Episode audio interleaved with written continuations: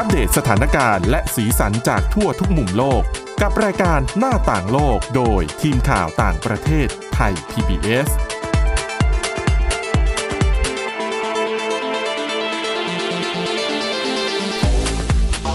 วัสดีครับ ต้อนรับคุณผู้ฟังสู่รายการหน้าต่างโลกกับทีมข่าวต่างประเทศไทย PBS นะครับ วันนี้พบกับคุณกรีนจิรวัตรมาสุขและผมก้าวพงศธรสุขพงศ์ครับ ครับผม สวัสดีครับครับวันนี้ยังนำเอาเรื่องราวหลากหลายจากทั่วทุกมุมโลกมาเล่าให้คุณผู้ฟังได้ฟังกันนะครับ มีทั้งเรื่องของทำเนียบขาวที่กลายเป็นแหล่งการแพร่เชื้อโควิดครับ -19 ซึ่งผมเกิดเหตุเนี่ยไม่ กี่เดือนไม่กี่สัปดาห์ก่อนที่จะถึงการเลือกตั้งประธานาธิบดีสหรัฐด้วยนะครับ แล้วก็การทวงคืนความยุติธรรมให้กับเมดูซ่ารวมถึงเรื่องของนักท่องเที่ยวที่ส่งโบราณวัตถุจากปอมเปอี กลับคืนไปด้วยนะครับเขาจะเรียกว่าโบราณวัตถุไหมผมไม่แน่ใจเพราะว่ามันเป็นชิ้นส่วนชิ้นส่วนหนึ่ง คืออย่างที่อย่างไทยเองก็มีความเชื่อเนี้ยแหละว่า ไปตามสถานที่ต่างๆ ที่เป็นโบราณสถานอะไรอย่างเงี้ยอย่าหยิบของอะไรไป เพราะว่าของสิ่งนั้นอะมักจะมีคำพูดบอกเล่าว่ามันมีคำสาบมันมีครับอะไรอย่างเงี้ยมีเจ้าเข้าเจ้าของอยู่แล้ว อย่าไปหยิบมาอะไรอย่างเงี้ยฮะไปเที่ยวที่ไหนก็แล้วแต่อย่าหยิบของติดออกมานั่นก็เป็นคำที่ถูกใจของเจ้าหน้าที่นะฮะเพราะว่าเจ้าหน้าที่เนี่ยก็ ก็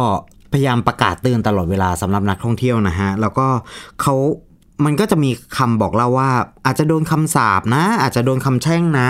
คำเตือนที่หลาย ๆ คนก็มักจะพูดถึงให้ได้ยินเวลาที่เราไปเที่ยวตามบริเวณสถานต่าง ๆ นะฮะ ซึ่งเรื่องนี้เนี่ยก็ถือว่ามันเป็นความเชื่อส่วนบุคคลเนาะอืมคนที่เชื่อก็จะแบบไม่แต่ต้องอะไรอย่างเงี้ยสำหรับคนที่ไม่เชื่อก็ก็คิดว่ามันก็ไม่ได้มีจริง ไม่ได้มีใช่ ความอาถรรพ์หรืออะไรอย่างเงี้ยฮะ แต่ว่าบางคนเนี่ยก็มีประสบการณ์อย่างนี้จริง ๆ อย่างนักท่องเที่ยวที่ขโมยของไปจากเมืองปอมเปอี ปอมเปอีคือสถานที่เป็นเมืองแหละ แล้วก็มันล่มสลายเพราะภูเขาไฟ ใช่ภูเขาไฟวิสูเวียตนะครับอืมอืมเมื่ออ่าเขาไปเที่ยวเมื่อ 15 ปีที่แล้วเนี่ย เขาก็ส่งของกลับมาคืนเจ้าหน้าที่แล้วก็บอกว่าเธอโดนคำสาปอืม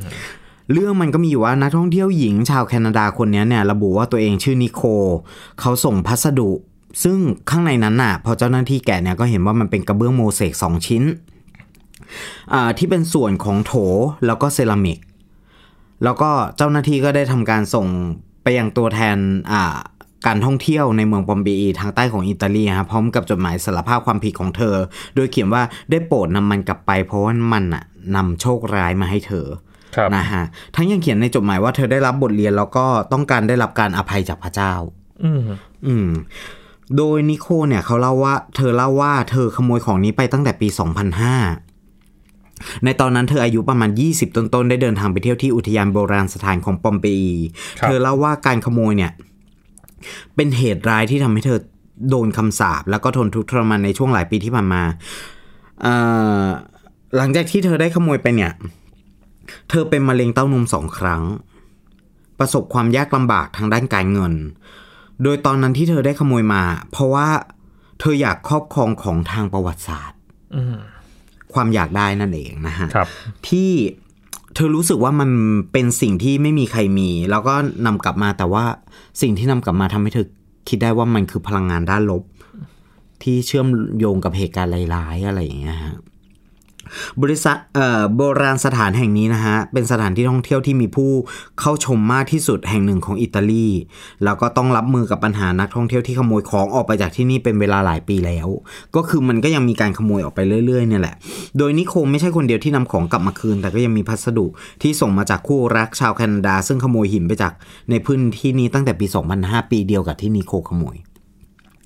ในช่วงหลายปีที่ผ่านมานะฮะก็มีการส่งคืนโบราณ วัตถุจำนวนมากที่ถูกขโมยกลับมาบริเวณนี้ พร้อมกับจดหมายแสดงความรู้สึกผิด โดยเจ้าหน้าที่อุทยานเนี่ยก็มีแนวคิดนะว่าจะตัดอ่าจัดตั้งพิพิธภัณฑ์อ่าพิพิธภัณฑ์ครับที่อาวันนี้ลิ้นรัวไปหมดเลย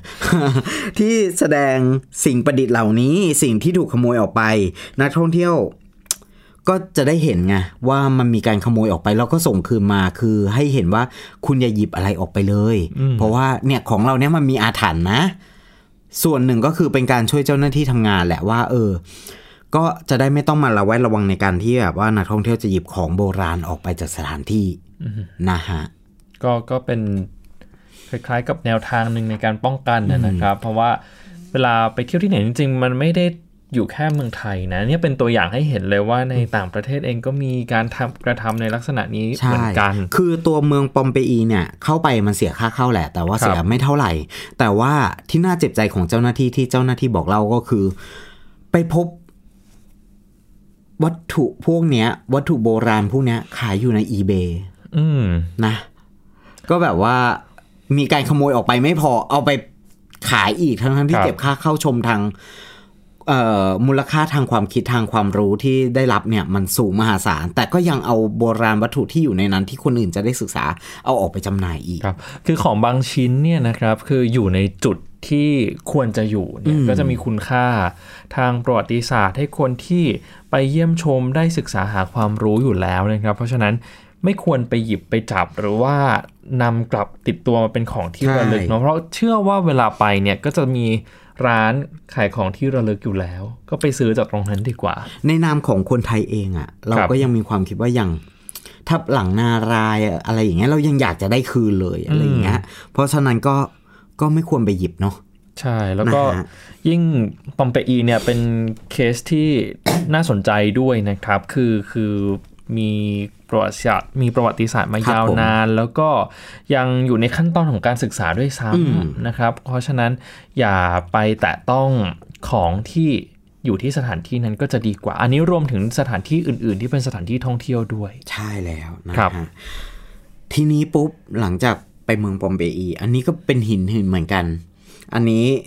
มาเรื่องของเมดูซ่าคุณผู้ฟังอาจจะเคยคุ้นชินกับชื่อของเมดูซ่าครับแต่ว่าบางคนอาจจะไม่รู้ว่า เมดูซ่าคือรู้แหละว่าเป็นผู้หญิงที่มีร่างกายเป็นงู มีหัวเป็นงูหลาย ๆ ตัวอะไรอย่างเงี้ย แล้วก็จากประวัติศาสตร์มันก็ดูก็คือเธอก็เป็นปีศาจแหละครับนะ แต่ว่าประวัติของเธอจริง ๆอะน้อยคนนักจะรู้อืมตามเรื่องเล่าตามตามต่าง ๆ นานาเนี่ยก็จะมีเรื่องเล่าประวัติของเมดูซ่าผมหยิบมาให้ฟังกันคร่าวๆก่อน ก่อนที่จะเข้าเรื่องของเรา ก็คือเมดูซ่าเนี่ยเป็นผู้หญิง สาวบริสุทธิ์ที่มีผมสวยงามอืมสวยมาก แล้วเธอก็เป็นคนหนึ่งที่มีศรัทธาต่อเทพีอาทีนาครับนะครับ แต่ว่ามีอยู่วันหนึ่งเนี่ย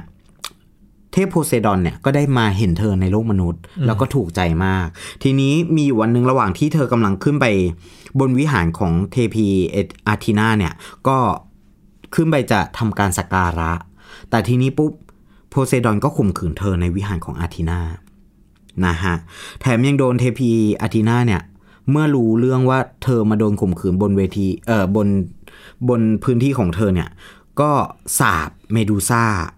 เพราะว่าคิดว่าเมดูซ่าเนี่ยได้สร้างความสมมุมให้แก่วิหารนะฮะ จึงสาบให้เมดูซ่ากลายเป็นปีศาจแล้วก็เป็นปีศาจที่มีผมเป็นรังงู แล้วก็มีตัวเป็นงู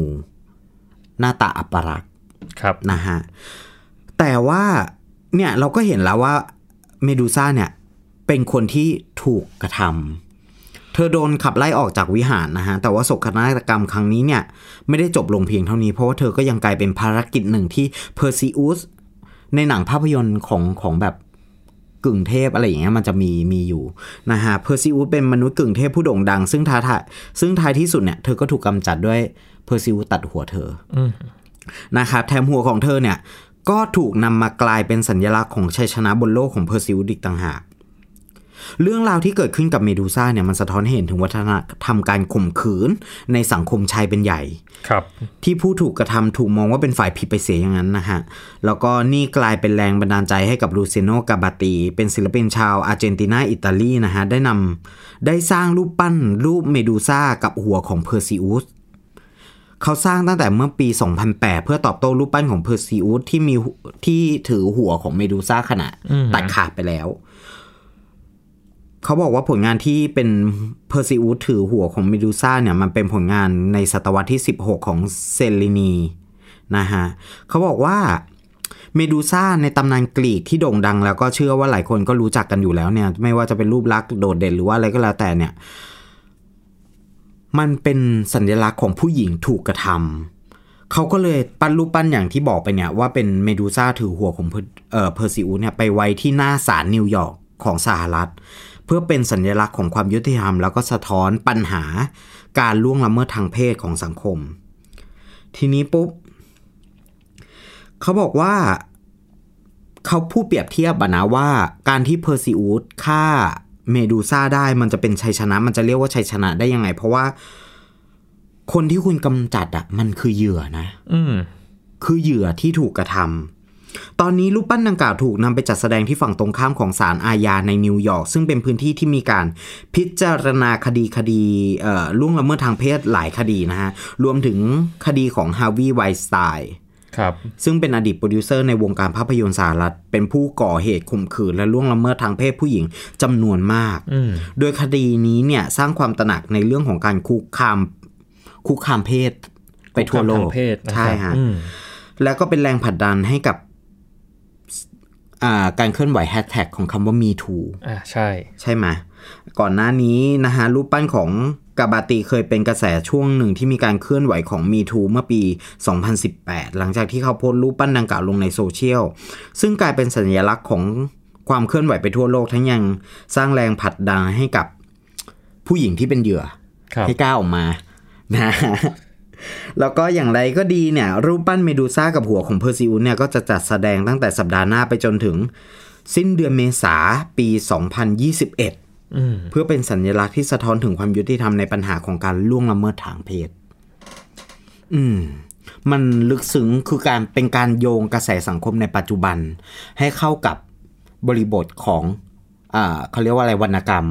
ครับนะฮะตำนานปรำ อะไรนะนิทานปรำปราอ่าในสมัยก่อนด้วยนะคือคือก็มีข้อถกเถียงกันมาหลายประเด็นหลายครั้งแล้วนะคครัรับบผมเกี่ยวกับเรื่องของเมดูซ่าว่าสรุปแล้วเนี่ย เป็นเหยื่อจริง ๆ เป็นเหยื่อหรือว่าเป็นผู้ร้ายกันแน่ อืมอืมก็ก็กลายเป็นประเด็นที่หลาย ๆ คนในโลกยุคใหม่ที่เรียนวรรณกรรมต่างๆ ก็มักจะหยิบมาถกเถียงกันอืมมากขึ้นว่าคนที่ทำฆ่าเมดูซ่าเนี่ยมีความชอบธรรมมากขนาดนั้นหรือเปล่านะครับ ก็เป็นสิ่งที่เราก็สามารถนำมาอภิปรายกันต่อไปได้เหมือนกันอืมนะครับเป็นเดี๋ยวเรื่องที่ต้องเถียงกันยาวๆใช่ไหมครับ เดี๋ยวช่วงต่อไปนะครับ คุยกันเรื่องของการเมืองสหรัฐกันบ้าง เกี่ยวกับการระบาดของโควิด -19 ที่ตอนนี้ทำเนียบขาวกลายเป็นแหล่งการแพร่เชื้อแห่งใหม่ครับ หน้าต่างโลกโดยทีมข่าวต่างประเทศไทย PBS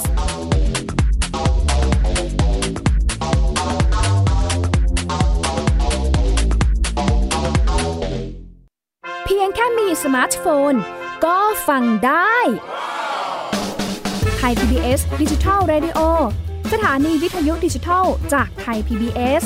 เพิ่มช่องทางง่ายๆ ให้คุณได้ฟังรายการดีๆ ทั้งสดและย้อนหลัง ผ่านแอปพลิเคชันไทย PBS Radio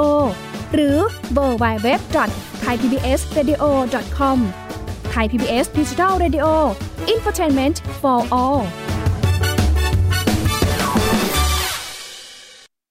Thai PBS Application on Mobile ให้คุณเชื่อมโยงถึงเราในทุกที่ทุกเวลา ได้สัมผัสติดตามเราทั้งข่าว รายการ รับชมรายการโทรทัศน์ และฟังรายการวิทยุที่คุณชื่นชอบ สดแบบออนไลน์สตรีมมิ่งชมรายการย้อนหลัง ข้อมูลกิจกรรมไทย PBS ร่วมเป็นนักข่าวพลเมือง รายงานข่าวกับเรา และอีกหลากหลายฟังก์ชัน ให้คุณดาวน์โหลดได้ฟรีทุกระบบปฏิบัติการ ติดตามข้อมูลเพิ่มเติมได้ที่ www.thaipbs.or.th/digitalmedia เพราะวิทยาศาสตร์อยู่รอบตัวเรา มีเรื่องราวให้ค้นหาอีกมากมาย เทคโนโลยีใหม่ๆ เกิดขึ้นรวดเร็ว ทำให้เราต้องก้าวตามให้ทัน อัปเดตเรื่องราวทางวิทยาศาสตร์ เทคโนโลยี และนวัตกรรมที่จะทำให้คุณทันโลก กับรายการ s c i e n t e c h ทุกวันจันทร์ถึงวันศุกร์ทางไทย PBS Radio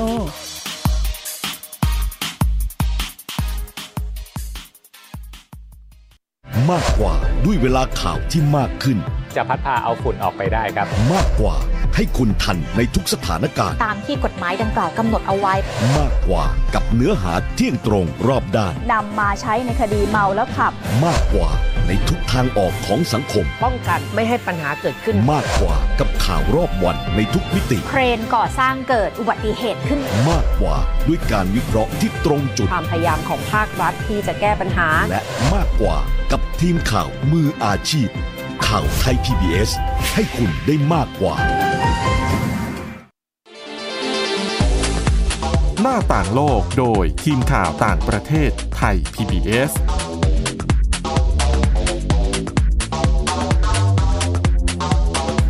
กลับมาสู่ช่วงที่ 2 ของรายการหน้าต่างโลกนะครับ อย่างที่เกริ่นไว้เมื่อสักครู่เรื่องของ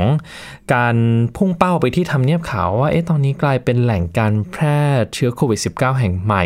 ในกรุงวอชิงตันดีซีหรือเปล่านะครับ คือเรื่องของเรื่องเนี่ย ต้องย้อนกลับไปตั้งแต่ช่วงปลายเดือนกันยายน ช่วงวันที่ 26 กันยายนนะครับ ตอนนั้นมีการจัดพิธีเฉลิมฉลองเป็นการเสนอชื่อ ผู้พิพากษาศาลสูงสุดคนใหม่ของสหรัฐนะครับ โดยประธานาธิบบดีโดนัลด์ทรัมป์เนี่ยก็เสนอชื่อเอมี่โคนีบาร์เรตต์ให้ดำรงตำแหน่งนี้แทนตำแหน่งที่ว่างลงไป ทีนี้งานวันเสนอชื่อเนี่ยก็มีคนมาร่วมงานกันเยอะแยะมากนะคุณกรีนทั้งตัวผู้นำสหรัฐเองนะครับ เมลาเนีย ทรัมป์สุภาพสตรีหมายเลขหนึ่งครอบครัวทรัมป์สมาชิก ระดับสูงเจ้าหน้าที่ของพรรครีพับลิกันเจ้าหน้าที่รัฐบาลสหรัฐ รวมไปถึงสื่อมวลชนหลายสำนักด้วยคือ รวมๆกันประมาณ 180 คน เขาก็มาร่วมงานเสนอชื่อกันที่โรสการ์เดนในทำเนียบขาวนะครับ คืองานเนี่ยเป็นงานจัดกลางแจ้ง แต่ถ้าเราไปดูภาพตามสื่อหลาย ๆ สำนักของสหรัฐเนี่ยจะเห็นชัดเจนเลยนะครับว่าที่นั่งก็ไม่ได้มีการรักษาระยะห่างระหว่างกันก็คือ แขกทุกคนนั่งติดกันหมดนะครับ แล้วก็ส่วนใหญ่ก็ไม่ได้ใส่หน้ากากอนามัยคือมีการประเมินกันว่าคนที่ใส่หน้ากากอนามัยเนี่ยน่าจะมีเพียง 50 คนโดยประมาณเท่านั้นเองนะครับ ถ้าดูจากภาพเปรียบเทียบแล้ว ทีนี้พอหลังจากนั้น 1 สัปดาห์ ก็เริ่มมีคนที่เป็นคนใกล้ชิดกับผู้นำสหรัฐนะครับ เป็นเอ่อสมาชิกวุฒิสภา เป็นประธานของมหาวิทยาลัยนอตเทอร์ดามหลายคนเลยที่เริ่มมีอาการของโควิด -19 แล้วไปตรวจก็พบว่าผลการตรวจเนี่ยเป็นบวกนะครับ คือรวมกันแล้วมีอย่างน้อย 9 คนอันนี้ ยกเว้นผู้นำสหรัฐกับสุภาพสตรีหมายเลขหนึ่งนะครับ แล้วก็ทำให้เกิดความกังวลขึ้นมาว่าเอ๊ะงานนี้เนี่ยจะเป็นต้นต่อของการแพร่เชื้อหรือเปล่า ยังไม่รวมถึงงาน ภายในอาคารของทำเนียบขาวอีกนะครับ คือนอกจากการจัดพิธีเฉลิมฉลองการเสนอชื่อในโรสการ์เดนแล้วเนี่ย ก็ยังมีการจัดงานเลี้ยงรับรองเป็นการส่วนตัว คือแขกอาจจะน้อยกว่าพิธีกลางแจ้ง แต่งานเลี้ยงรับรับรองเนี่ยจัดภายในสถานที่ปิดนะครับ ในห้องทำงานรูปไข่ แล้วก็ห้องรับรองของทำเนียบขาว ถ้าดูภาพจาก The New York Times ที่เขา ถ่ายเก็บไว้โดยช่างภาพข่าวนะครับ จะเห็นว่าคนที่ไปในงานเลี้ยงรับรองเนี่ยก็ไม่ได้ใส่หน้ากากอนามัย ยังทักทายจับมือสัมผัสมือกันตามปกติไม่ได้รักษาระยะห่างกันแต่อย่างใดด้วยนะครับ ก็เลยยิ่งเป็นการเพิ่มความเสี่ยงในการแพร่เชื้อมากขึ้น นอกจากเหตุการณ์การจัดพิธีเสนอชื่อผู้พิพากษาศาลสูงสุดคนใหม่ในครั้งนี้แล้วนะครับ อีกเหตุการณ์หนึ่ง เราก็เกิดในทำเนียบขาวเหมือนกันก็คือการติดเชื้อเป็นกลุ่มก้อนครับขนาดใหญ่นะครับ เรียกว่าเป็นคลัสเตอร์ที่ใหญ่พอสมควรทีเดียวสำหรับเจ้าหน้าที่ในทำเนียบขาว เจ้าหน้าที่ฝ่ายสื่อ รวมถึงสื่อมวลชนด้วย เขาก็คาดการณ์กันว่า เอะเป็นเพราะว่าโฆษกทำเนียบขาวที่ติดเชื้อโควิด -19 ไปก่อนหน้านั้นหรือเปล่านะครับ คุณแมคเคนนานีเนี่ย เคลลี่แมคเคนนานีเนี่ยนะครับ เพราะว่าพฤติกรรมของเธอก็ค่อนข้างจะเสี่ยงเหมือนกันต่อการแพร่เชื้อ เพราะว่าเวลาแถลงข่าวก็แถลงในห้องปิดเป็นสถานที่ปิดไม่ได้มีอากาศถ่ายเทนะครับ แล้วตัวเธอก็ไม่ได้ใส่หน้ากากอนามัยด้วย การแถลงก็ไม่ได้รักษาระยะห่างระหว่างผู้พูดกับผู้ฟังสักเท่าไหร่ ก็อาจจะถูกตั้งคำถามได้ว่านี่เป็นต้นตอของการแพร่เชื้อในทำเนียบขาวหรือเปล่า คุณกรีนเรียกได้ว่าหลังจากที่พบการระบาดการติดเชื้อเป็นกลุ่มก้อนแบบนี้เนี่ยเขาบอกว่าในทำเนียบขาวนี่แทบร้างเลยนะครับ เพราะว่าก็ต้องสั่งให้มีการบิ๊กคลีนนิ่งหรือว่าทำครัคบวามสะอาดผมครั้งใหญ่ในทำเนียบขาว ห้ามเจ้าหน้าที่เดินทางมาทำงาน ให้เน้นการทำงานจากที่บ้านเป็นหลักด้วยครับเพราะว่าช่วงนั้นเป็นช่วงคาบเกี่ยวกับที่โดนัลด์ทรัมป์เองก็ตรวจพบโควิด -19 ต รวจพบวันที่ 1 ตุลาคมนะครับ แล้วก็ต้องเข้าโรงพยาบาลทหารที่รัฐแมริแลนด์ไป 3 วันก่อนที่จะกลับมา พอกลับมาเนี่ยก็ต้องรักษาความปลอดภัยเป็นพิเศษ เพราะฉะนั้นอะไรที่เป็นความเสี่ยงก็ก็พยายามสกัดกั้นเอาไว้ก่อนเพื่อเพื่อเพื่อความปลอดภัยของผู้นำสหรัฐด้วยนะครับ ทีนี้เนี่ยเขาก็เลยมีการพูดถึงคะแนนนิยมของทรัมป์จากการ ติดเชื้อโควิด -19 ด้วย แล้วก็จากเหตุการณ์ที่เกิดขึ้นในทำเนียบขาวด้วยคือปฏิเสธไม่ได้นะครับคุณผู้ฟังว่าทำเนียบขาวเนี่ยถูกกระแสวิพากษ์วิจารณ์เยอะมาก เพราะว่าอะไรเพราะว่าเป็นจุดศูนย์กลางการบริหารประเทศด้วยซ้ำแต่ก็ยังเพิกเฉยต่อมาตรการต่างๆที่ เกี่ยวข้องกับด้านสาธารณสุข หรือว่าเป็นคำแนะนำจากผู้เชี่ยวชาญทางการแพทย์นะครับ คืออย่างศูนย์ควบคุมและป้องกันโรคเนี่ยเขาบอกเอาไว้แล้วว่า ไม่ควรที่จะอยู่ติดติดการรวมกลุ่มขนาดใหญ่ แล้วก็ควรจะใส่หน้ากากอนามัยแต่ว่า ภาพที่เราเห็นจากทำเนียบขาวเนี่ยชี้ให้เห็นเลยว่าคนที่ไปร่วมงานเสนอชื่อผู้พิพากษาศาลสูงสุดคนใหม่ก็ไม่ได้สนใจไม่ได้ปฏิบัติตามคำแนะนำของศูนย์ควบคุมและป้องกันโรคนะครับทีนี้เรื่องของผลสำรวจเนี่ยมันเกี่ยวข้อง กันยังไงบ้าง คือเหตุการณ์ที่เกิดขึ้นในทำเนียบขาว รวมถึงการติดเชื้อโควิด -19 ของผู้นำสหรัฐเนี่ยมันก็ส่งผลกระทบต่อความเชื่อมั่นของผู้มีสิทธิ์เลือกตั้ง อย่างหลีกเลี่ยงไม่ได้นะครับ มันสะท้อนให้เห็นได้จากผลสำรวจ อันแรกก็คือ Reuters Ipsos เมื่อวันที่ 2-3 ตุลาคมครับเขาบอกว่า 65%ของผู้ตอบแบบสอบถามที่มีอายุตั้งแต่ 18 ปีขึ้นไปจำนวน 1,005 คนทั่วประเทศเนี่ยเชื่อว่าผู้นำสหรัฐอาจจะไม่ติดเชื้อโควิด -19 หากจริงจังกับการป้องกันโรคมากกว่านี้นะครับแล้วก็คะแนนก็ลดหลั่นกันลงไป ส่วนผลสำรวจความคิดเห็นอีกอันหนึ่งของ Axios Ipsos ป่งชี้ว่า 21%ของผู้ตอบแบบสอบถาม 405 คน บอกว่าจะใส่หน้ากากและเว้นระยะห่างกันมากขึ้น หลังจากผู้นำสหรัฐติดเชื้อโควิด -19 นะครับ แต่ 77%บอกว่าการล้มป่วยของผู้นำสหรัฐเนี่ยก็ไม่ได้จะทำให้พวกเขาใส่หน้ากากอนามัยหรือว่ารักษาระยะห่างกันมากขึ้น และ 2%บอกว่าจะ ปฏิบัติตามมาตรการป้องกันโรคน้อยลงกว่าเดิมด้วยซ้ำไปนะครับอันนี้ก็เป็นเป็นผลสำรวจที่ทำให้คุณผู้ฟังเห็นว่าจริง ๆ มันก็มีกระแสความคิดเห็นเกี่ยวกับเรื่องโควิด -19 ที่มันแตกต่างกันนะครับบางคนอาจจะมองว่าการล้มป่วยของผู้นำสหรัฐ การพบผู้ติดเชื้อเป็นกลุ่มในทำเนียบขาวอาจจะช่วยตระหนักให้เห็นถึงภัยของโควิด -19 มากขึ้น แต่ในทางเดียวในขณะเดียวกันเนี่ยกลุ่มผู้สนับสนุน ผู้นำสหรัฐเองเนี่ยเขามองว่าผู้นำสหรัฐเป็นได้หายได้แล้วเนี่ยเพราะฉะนั้นโควิด -19 ก็ไม่น่าจะน่ากลัวสักเท่าไหร่ ซึ่งความคิดนี้ถือว่าอันตรายมากทีเดียว แล้วก็ขัดกับคำแนะนำทางของผู้เชี่ยวชาญทางการแพทย์รวมถึงคำแนะนำด้านสาธารณสุขอย่างมากทีเดียวนะครับ เป็นเรื่องที่ ยังต้องติดตามกันต่อไปในช่วงอีกไม่กี่สัปดาห์ก็จะถึงการเลือกตั้งประธานาธิบดีสหรัฐแล้ว แล้วเรื่องโควิด -19 เนี่ยก็จะถือเป็นตัวแปรสำคัญที่จะชี้ให้ชัดเลยว่าสหรัฐจะมี